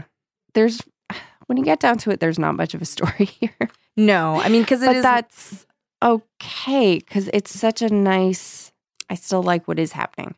I also um, kind of touching on when you were saying that, like, a lot of times it can be, if it's just, you know, this master saying I'm enlightened, it can just seem really like far away. But Hmm. I think it also super helped to see this person, Ilanka, like going through it too, and like Yeah. her journey through that, because then that like helped me kind of put everything in a framework. Mhm. And then like also when the in that part that we read out loud, when he just kind of explains, like, look, I, this is just me being present here, and like me being enlightened means that like I'm no one, I can relate to everybody, like Mhm. that made it much more like I could tackle that a lot easier. and it's not even like oh, I'm no one. It's like well, obviously I have a personality, Yeah. but if I'm not like constantly trying to think about that or hold on to that or define my happiness and unhappiness by that, then like uh, your personality is what it is. Like if Mhm. you stop trying to control it, like all you really need to control is like whether you're nice or not. Yeah, totally. Um, Just be nice. be nice and be in the present moment. Yeah. Treat others as you wish to be treated. Um, like I'm talking about this like I'm such a fucking Buddhist expert. Um, Buddhist expert. I mean, I do read a lot of books, and Mm-hmm. I do try to meditate every day. I'm mostly failing at that lately. um, Um, I really wanted to just really quickly uh, mention Ilanka's sick diss about Spence's story. what is this? So uh, Anya has just finished telling her story, and everyone's like, "Wow, that was great! If it was a book, I'd buy two copies." And he goes, "Hey, how come you didn't offer to buy my story?" Oh, Yours was more the kind you check out of the library, Ilanka said, or else just borrow from a friend, Kevin said. If you were real bored, Anya added. yeah, good work, guys, because his stories suck. yeah, his stories did suck. Okay, Um, we should talk about what she does with Kathy. I know we should. It is so mean. It's the worst. It's the fucking worst. I had it. kn- I had it. I had a note by it, and then I took it off because I was like, maybe we don't have to talk about it. I mean, I think at least, Oh my god, it's awful. It is inexcusable. yeah, because like it's not her news to tell. It's not even news. Like it's not And she's just doing it because she wants to be with Kevin. She even says that. She's like, I know it's cruel what I did. Yeah, here it is, page 87. Ilanka sees Kathy just in the waiting room waiting to see Kevin. And she just walks up to her like a fucking bitch. Kathy, do you realize how sick Kevin is? I know what he has. I'm not stupid. I'm not saying you're stupid. I'm saying you're carrying around a big case of denial. Kevin has leukemia. With the drugs that are, that are available today, a lot of leukemia is curable. But for some reason, the drugs didn't work on Kevin. That's why he's here. This is not a hospital where patients hope to get better. This is a hospice where patients are made comfortable until they die. What are you trying to say? I've already said it. Kevin is not going to get better. He is not going to leave here someday with you. He is going to die. No. Yes, he is probably going to die soon, and it's hard for him as he approaches the end to play this role with you, to play that he's going to get better. In fact, each time you come to see him, it hurts him. I don't want to hurt him. I love him. Then let him go. Let him die in peace without having to pretend for you. Leave him to us. And what will you do for him? I will stay with him when he dies so that he doesn't die alone. Do you really think that you could be with him at that time? Slam.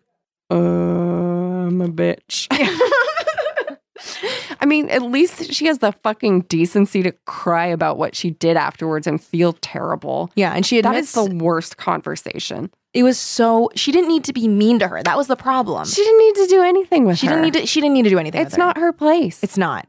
you it's fucking not. bitch. She Poor Kathy. I, I, mean, felt really bad for Kathy. throughout Kathy this is book. obviously a good person. She She, comes still to visit- comes to visit her sick boyfriend. She loves him. She's not in denial. She's just there for him. And I think this is like, I mean, and it definitely does communicate this, supposed to communicate that like Ilanka is loving too fiercely.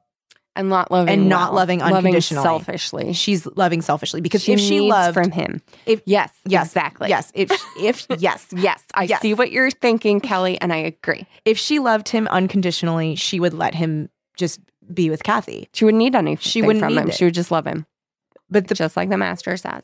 it was just like, God, it was so sad how she like was so mean to her. And it's just the fucking meanest. She didn't need to tell her that. And the thing No. was, too, we had seen that Kathy, like, truly loved Kevin. Like, she was affected by seeing him look like thinner, Yeah. um, like, was worried for him. And she wasn't stupid. She knew what he had. I think she knew where he And was. Alonka is like, you know, you really shouldn't be taking him out there. He's sick. But then when Kevin sees her, he's like, Do you want to go for a walk? And she's like, We really shouldn't. He's like, I like to see the waves. And she's like, Okay. Like, you think Yeah. that Kevin and Kathy didn't have that same conversation. You think Kathy didn't go, like, Are you sure it's pretty cold out there? And he was like, No, I like to see the waves. She's like, Yeah. Okay, we'll do that. So they go do that. and arguably, he's closer to death when Ilanka takes him out You there. little shit. God, Oh, Alonka's got some real problems. she does. I mean, at least we're supposed to. At least the book knows that. Mhm. It's not like it's not like the immortal where fucking Josie. Oh my was such a bitch. Yeah. to everyone around her, and it was supposed to be like, no, she's the hero. Yeah. I mean, this was definitely like, she's on her journey of like, this is self-discovery. part of it. This is- she'll she'll learn someday. Maybe Mhm. another one round of these. And I- Mhm. I it's guess up to you, Ilanka. yeah. And we do get to see that in The Immortal, where uh, I'm sorry, in The Immortal, in the epilogue, uh, that she is closer to that at least. Um, where it's like a future person named Isokna on Space Beagle 3. That Oh, Cute. was so cute. I want to be on Space Space, Beagle three. Space Beagle 3. What happened to Space Beagles 1 and 2? So everyone knows I just took my psych med. Mm. Mm-hmm. The little like tinkle, jingle, jingle Mhm. at the beginning. Um, yeah. Seems like in that final burst of dreams Mm-hmm. she has, Mhm. Um. Oh, first let's talk about Kevin's death, which was like the Oh, sweetest fucking man. moment. Yeah. So they're talking, la la la. Kevin's like, I know that you were a bitch to Kathy. It's okay. I know he's like it's I'm fine. the pure saint sent here to help teach you. Yeah, Um.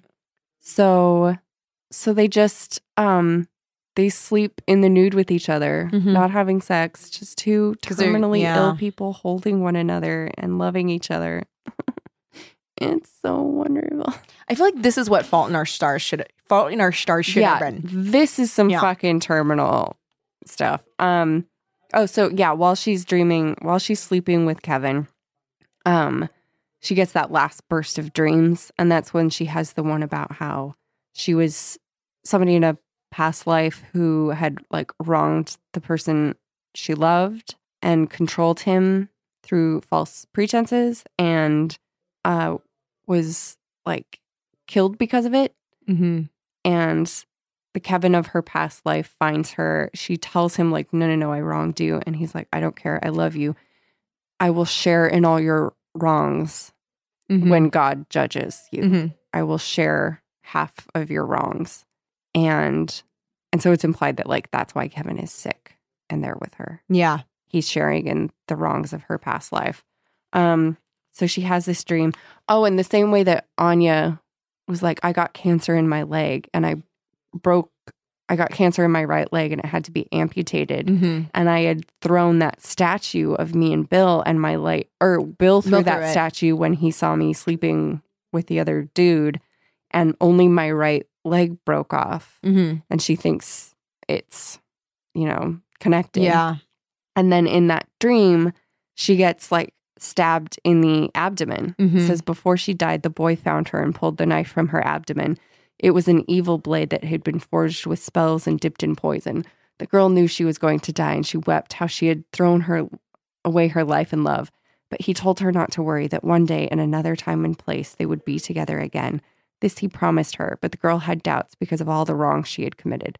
Then the boy made her another promise. I will share your wrongs, he said, so that wherever fate places us, we can be together, even if it should mean our future days will be dark and filled with pain, because even in that darkness, our love will be in the light. And here she is getting abdominal cancer. Mhm. So anyway, then she wakes up. It says in the morning she awoke with Kevin lying asleep beside her. The sun shone through her open window, which surprised her because she thought it had been closed when they went to bed. A fresh oce- ocean breeze played gently with the curtains, but it was not as cold as she would have expected. It was warm and sweet, as if they had skipped the fall and winter in the space of one night and come to an early spring. A bird sat singing on the windowsill, and Alonka waved to it. At the gesture, the bird paused and stared quizzically at the two of them as if trying to decide which one to continue singing for. Alonka smiled and pointed to Kevin, and the bird sang some more. It was then that Kevin opened his eyes. Is that you? he asked. She leaned over and kissed him. Before she had fallen asleep, she had kissed him a lot. Yes, my darling boy, I told you I have a beautiful voice. Mm-hmm. He smiled at her. What a beautiful sight to wake up to. He closed his eyes and sighed. His face was very thin. What a beautiful sound. She ran her hand through his fine hair. Did you dream last night? Yes, about you. So did I. It was nice, but I'm glad it's morning. So am I. I love you, Kevin. I love you, Alonka. He never did open his eyes again, dying a few minutes later in his arms, her arms. That was so sad. So sweet. It's really sweet. I was afraid that he had just died during the night, and so I'm Me glad that they too. got a moment together in the morning. Me too. I was So that it really wasn't afraid he fucking died. traumatic as hell. I know. It's just like two people have died in the night with her. God. And then it's like she learned her lesson and she and then when she goes to Spencer and he tells her his story and he's feeling so guilty and like he's a horrible murderer, she says, I will share in your wrongs. I will make you the same offer. Mm-hmm. And that seems to me like Ilanka has finally That learned her lesson. And yes. that's why she's able to come back in the epilogue with everything. yeah. I liked that she got a happy ending. Mm-hmm. Um and yeah. And yet they all still die. It doesn't Yeah. it doesn't cheat. no, it doesn't cheat. Yeah. I did like to um so in one of her stories, um a like mother best friend like takes away the missing daughter's belongings on accident and the mother um Sees thinks- it as a sign. yeah that her daughter's spirit came back for the things. Yeah. And um when Anya dies, her belongings are gone and that's something that um Ilanka clings to a lot where she's like why are these belongings gone? Oh, it must be a sign because they had been talking about their like signaling to each other if the first person dies, she'd give a Mhm. sign. And it turns out that Kevin was the one who hid them, hid the stuff just to give her that moment, to give her like something to cling to after Anya's death. Which mirrors what the their actual roles in the past life. 'Cause Mhm. life. Because Ilanka thought that she was the the like wise um character whose friend's daughter like really got along with her and the her friend was jealous. But really Ilanka was the jealous one. Yes. And, And the daughter Kevin was Kevin. Yeah, and the no, uh Kevin was Okay, Oh, sorry. the yeah. friend. Yeah, Kevin was the friend and so they were they were female friends. It Yeah. wasn't a romantic love. Kevin was the wiser one who Mhm. was like, I didn't do that to hurt you. I just genuinely thought she would need her things. I didn't know that she was dead. Yeah. Um and Ilanka was the irrational friend Mhm. who got angry with her. I love that in these stories, it's totally obvious that Ilanka thinks that she's like The wise one. the wise one. And it's like, oh, honey, Mm-mm, mm, you got some no. learning to do. And I like I like that Kevin is like, uh, are you sure you're that one? Yeah. because I I felt like I connected with Yeah. that one. She's like, no, I you know. were that one. And he's like, mm, I think they could be either one. And she's like, Mm-mm. No, I'm and he's the like, good one. okay, I agree to disagree. I don't want to All right, fight. we'll talk later. Let's put a pin in it. yeah. Um, I liked this book a lot. I Yeah, I'm- really, I'm glad that I liked it as much as I remembered Yeah. liking it. I really liked it. Because I I thought that I was Alonka, which frankly is way more realistic than Alonka was ever Oh, being. yeah. I'm way more honest with myself than I Alonka think- was with herself. I think we're all Alonka. I think when you're reading Yeah. it, yeah, we're all Just want to be loved, and Yeah. it's entirely conditional. The love that Totally- you it want is totally conditional. is. It totally is. Um, yeah, I'd say thumbs up, Yep, thumbs up, and I'm glad Good- to come back it's a to good Pike. Pike. one. Yeah, Good Pike one to return to. Yes. as well. Yeah. yeah. God, if we had come back and it was like something like Slumber Party, I would have screamed my head off. I would burn the book. I just burn the book in anger. I know I've threatened to burn books before, but I You're would on a need real a book burning. cleansing. Uh, Like I said, I spree. kind of understand the Nazis. now. uh, I'm really going full Handmaid's Tale. burn all books. Burn 'em. Handmaid's Um, Tale, huh? Handmaid's Tale. Woof.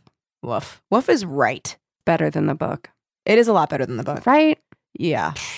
I mean, the book is good. well, I Like- mean, the book is what it comes from. Yeah. So and- God bless. But I think there are things that it accomplishes as like a piece of art that the book can't. Like Yeah. the visuals, like that it looks like a beautiful painting and, And it is brings showing you like more a horrifying image. Realism. Yes. And of course, Elizabeth Moss is an amazing Yeah. actor, so that super helps. The I would cast is say amazing. There could be fewer pauses in her acting. fewer pauses.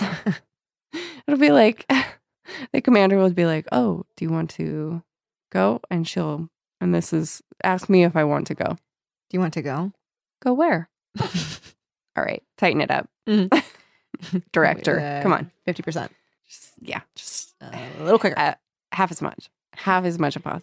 Talk about fucking abusing the simile. Mm. Atwood. Atwood. Yeah. yeah, she does the same thing. Mm-hmm. like makes everything way more purple than it needs to be. Yes, So Yeah. anyway, Yeah. it's not a bad book. it's not It's as just that the purple show as is some- better. yeah, the show is better, and it's not as purple as some like real intense like fantasy novels, Right. Which take like pages and pages to describe like a tree, but It's just like it is a it's little. like everything is a indulgent. symbol or Mhm. yeah, well, yeah. I'm excited. I'm Well- excited to get back to more Pike.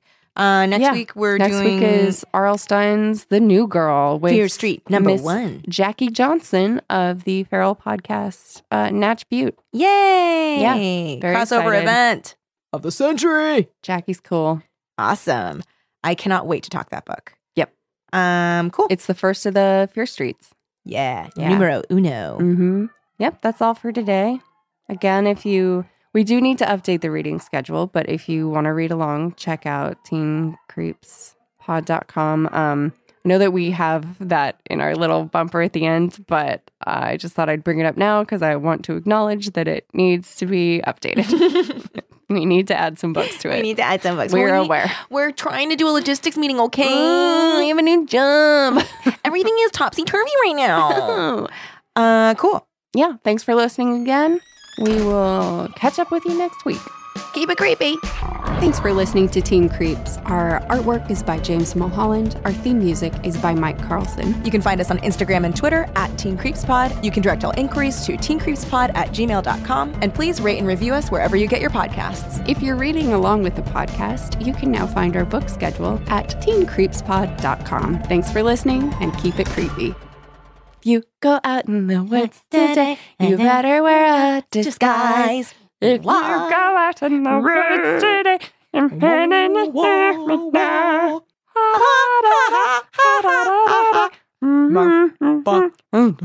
Today's the day the teddy bears have their picnic. Bad harmonies.